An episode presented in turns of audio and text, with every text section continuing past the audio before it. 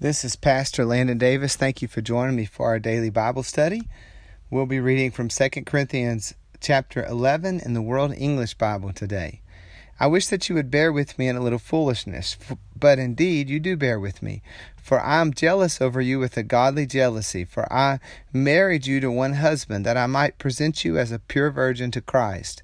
But I am afraid that somehow, as the serpent deceived Eve in his craftiness, so your minds might be corrupted from the simplicity that is in Christ. For if he who comes preaches another Jesus, whom we didn't preach, or if you receive a different spirit, which you didn't receive, or a different good news, which you didn't accept, you put up with that well enough. The church at Corinth was a young church, and they were influenced by many different teachers and preachers, and some were not called by God. They presented themselves uh, as being spiritual, and these men uh, acted as if they had insight, but they did this to gain advantage with the church. Many false teachers are driven by a desire for power or for money. It's true today, and it, it was true then. So Paul's forced to confront this issue, refute their claims, and present his qualifications as a true apostle of God. His motivation is his desire for them to be pure and to be singularly devoted to Christ. And so he, he has this fear that they're going to accept one of these altered messages. They're, they, they're willing to put up with false doctrine and, and these messages concerning the identity of Christ or the saving gospel that, that have been altered. And, and so that's why he's writing here, because doctrinal purity matters. Verse 5 For I reckon that I am not at all behind the very best apostles, but though I am unskilled in speech, yet I am not unskilled in knowledge.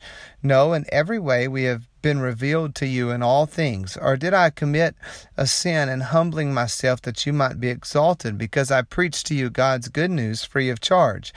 I robbed other assemblies, taking wages from them that I might serve you.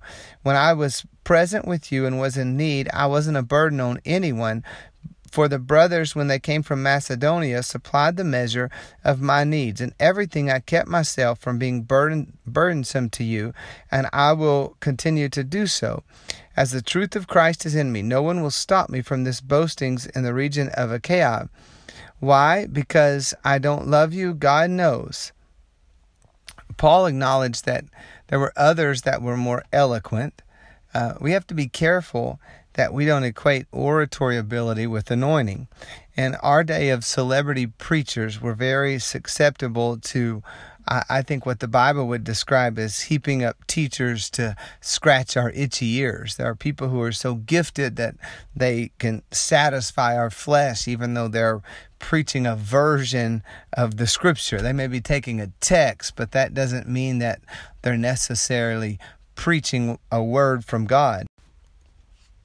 So while Paul may have been behind some of these other men in his ability to speak, he didn't come behind any other apostle in knowledge. He was gifted by God with an understanding of the kingdom. Because he was humble, he wasn't properly esteemed by the carnal members of the church. In fact, he had preached to them without receiving pay from them, though he had a right to expect it. And so other churches had, had had to help to support him so that he wasn't a burden to these believers and what was at that time a new missions field. And even the fact that he had been willing to to preach without pay was now seemingly being used against him, that he was something less than a real minister of God. Verse 12 But what I do, that I will do, that I may cut off occasion from those who desire on occasion that in which they boast they may be found even as we. For such men are false apostles, deceitful workers, masquerading as Christ's apostles. And no wonder, for even Satan masquerades as an angel of light. It is no great thing, therefore, if his servants also masquerade as servants of righteousness, whose end will be according to their works. I say again, let no one think me foolish, but if so, yet receive me as foolish, that I also may boast a little. That which I speak, I don't speak according to the Lord, but as in foolishness, in this confidence of boasting. Seeing that many boast after the flesh, I will also boast. For you bear with the foolish gladly, being wise.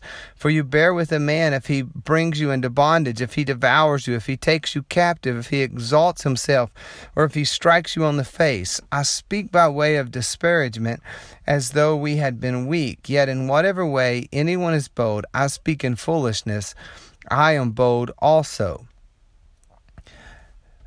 Just as Satan presents himself in a deceptive way, false teachers emulate him and present themselves as good and right. And so these men were boasting of all the great things they had done for the Lord and all their great qualifications and who they were and, and glorying in themselves. And so Paul um, sarcastically says, You bear with the foolish gladly because you're so wise.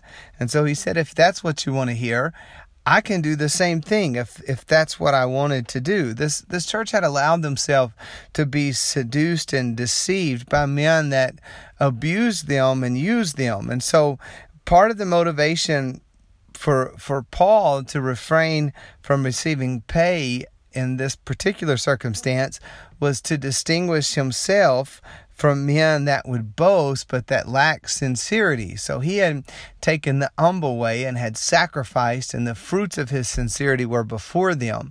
And yet the church is still being deceived by these other false teachers that were in it for themselves. And so now Paul says, well, if that's how you want it, I also can state my credentials, and you can see that these men aren't going to be able to compare. And that's kind of going to lead us in to uh, the remainder of this chapter and even into the next one. Verse 22 Are they Hebrews? So am I. Are they Israelites? So am I.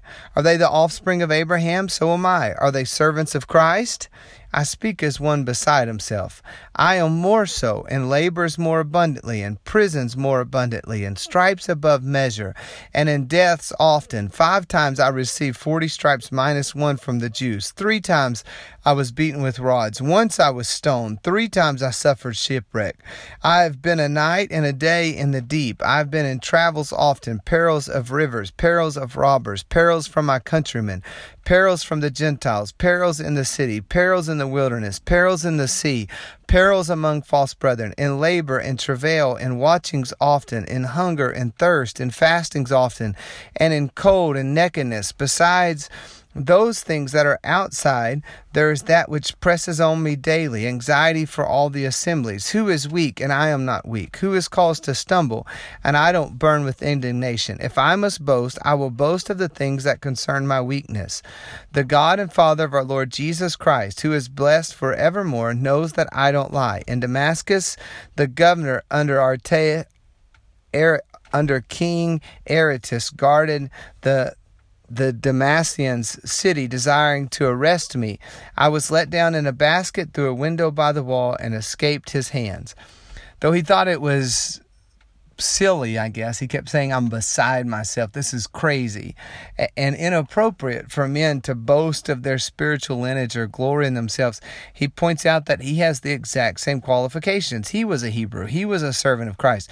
In fact, he was more of a servant in the sense that he had went through more peril uh, and suffering and had more concern for the well-being of the saints. The true Proof of his ministry was not his greatness or ability, but his willingness to be abased, to suffer, and to be made weak.